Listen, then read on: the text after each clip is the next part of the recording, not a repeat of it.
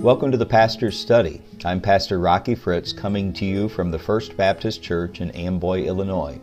I encourage you to follow along in your Bible with pen and notebook in hand as we study the Scriptures verse by verse and word by word. We are currently traveling the Romans Road. Gather your things together and turn in your New Testament to Paul's epistle to the Romans, or what we usually refer to as the book of Romans. We continue in Romans chapter number 2. We're going to see now the Jewish people foolishly boasting in God's providence. The reality is, none of us had a choice at our birth, whether we were born Jew or Gentile, whether we were born American or from some poverty stricken third world country, whether we were born into wealth or poverty, in a good or a broken home, with good or bad health whether we were born mentally gifted or handicapped. That's God's providence. We had nothing to do with that. And we do need to be careful not to take for granted or to boast in God's blessing. That we also ought to be careful not to let our national pride or our family pride or our spiritual pride keep us from God. In verse number 17, we read, Behold, thou art called a Jew and restest in the law and makest thy boast in God. I notice here Paul speaking to a people that were wearing a badge of honor, referring to themselves as Jews. And Paul himself could identify with this earlier in his life. He boasted of being a Jew. He was not only a Jew, but he referred to himself as a Pharisee. You know, a Pharisee is one who is trained in adhering strictly to the laws of God. Now, that's not bad or wrong. In fact, when we read the Gospels, we would see that John the Baptist and Jesus and many of his disciples would have been recognized as Pharisees. Jesus, in his earthly ministry, commended their godliness but condemned their hypocrisy. You see, they obeyed the letter of the law but missed the spirit or the prophetic nature of the law. Now, you understand when we look at the law, the law had two purposes. The first is to condemn us as sinners and instruct us in right behavior. The second purpose was to give us prophecies concerning our Redeemer, the Savior, the Lord Jesus Christ. In verse number 17, we read the statement, they rested in the law, or they had confidence in the law. You see, God gave the Jews the law, and they believed that they were made righteous because they possessed the law, and also because they were living by the law. And he said that thou makest thy boast of God. They're proud to be God's chosen people.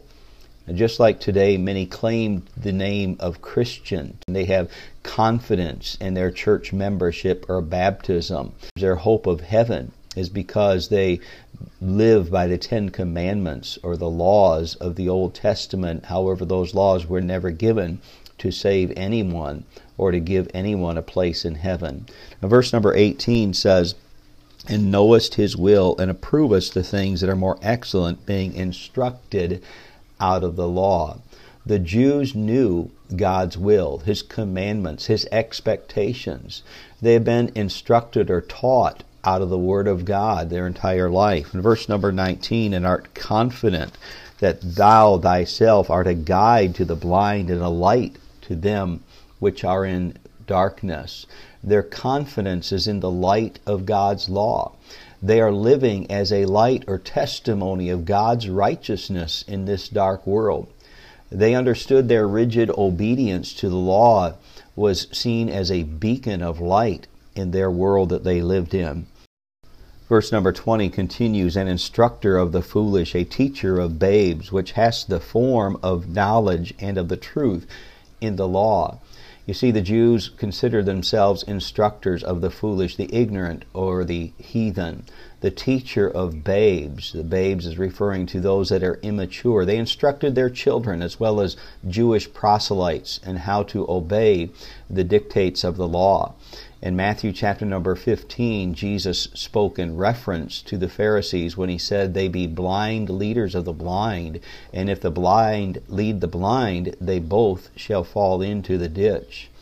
You see, they had a form of knowledge of the truth in the law. The word form means an image or a picture, an outward expression, but not the real thing. The idea is that they were clean on the outside, but not on the inside. Just like many today, they dressed right, they talked right, they stayed away from certain places or types of activity that they deemed sinful. But all their righteous works were only on the surface. There was nothing inside.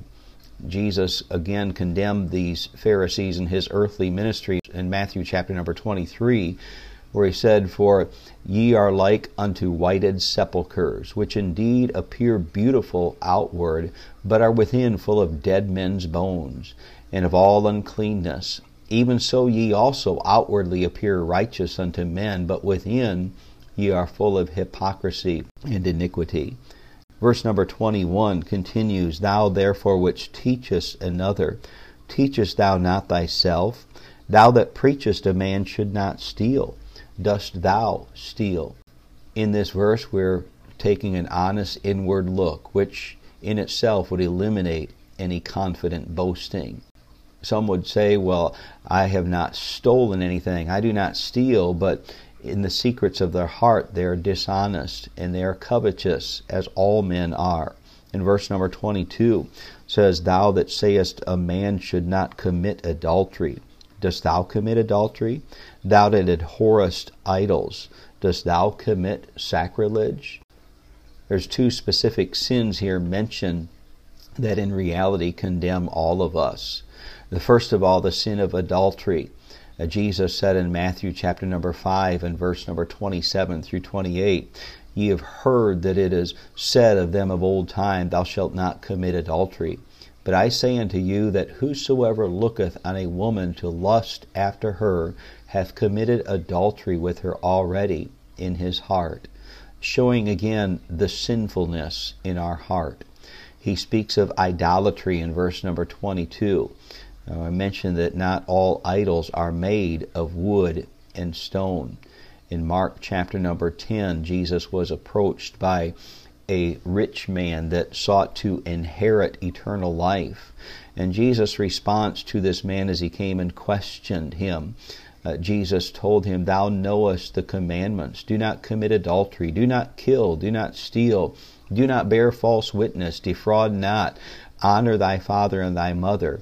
And he answered and said unto him, Master, all these have I observed from my youth. Then Jesus, beholding him, loved him, and said unto him, One thing thou lackest.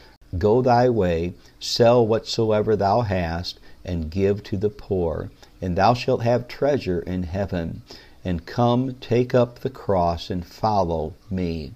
And he was sad at that saying, and went away grieved, for he had great possessions. You see, this man's righteousness in his eyes was in his good works. That was his idol. That was the thing that was keeping him from God. But Jesus was pointing out simply that he was a sinner in need of salvation. His righteousness, his good acts, his good works, his wealth could not gain him favor before God. The focus of these first two chapters is the condemnation of all men. Chapter number one condemns the Gentile. Chapter number two continues to condemn the Jews that boast themselves of being children of God. Now, the climax is going to be in the next chapter when God's going to declare there is none righteous, no, not one, for all have sinned and come short of the glory of God. Righteousness with God is not found within ourselves, it's found in the Savior, the Lord Jesus Christ. I close today with this question Have you had a personal encounter with the person of God? This is the gospel, the good news as presented in the book of Romans. First of all, that God the Father sent the law to convince and convict me of my sin. Secondly, the Lord Jesus Christ died and rose to redeem me from sin's penalty of death. And thirdly, the Holy Spirit administers God's grace and transforms me into a son of God. This book describes in detail God's only way of salvation and sanctification. You see, when God works in our lives, He begins a work of transformation. This transformation begins at the moment of salvation and will not be complete until we are living forever in His presence. Now, I look forward to the next leg of our journey as we travel the Romans Road.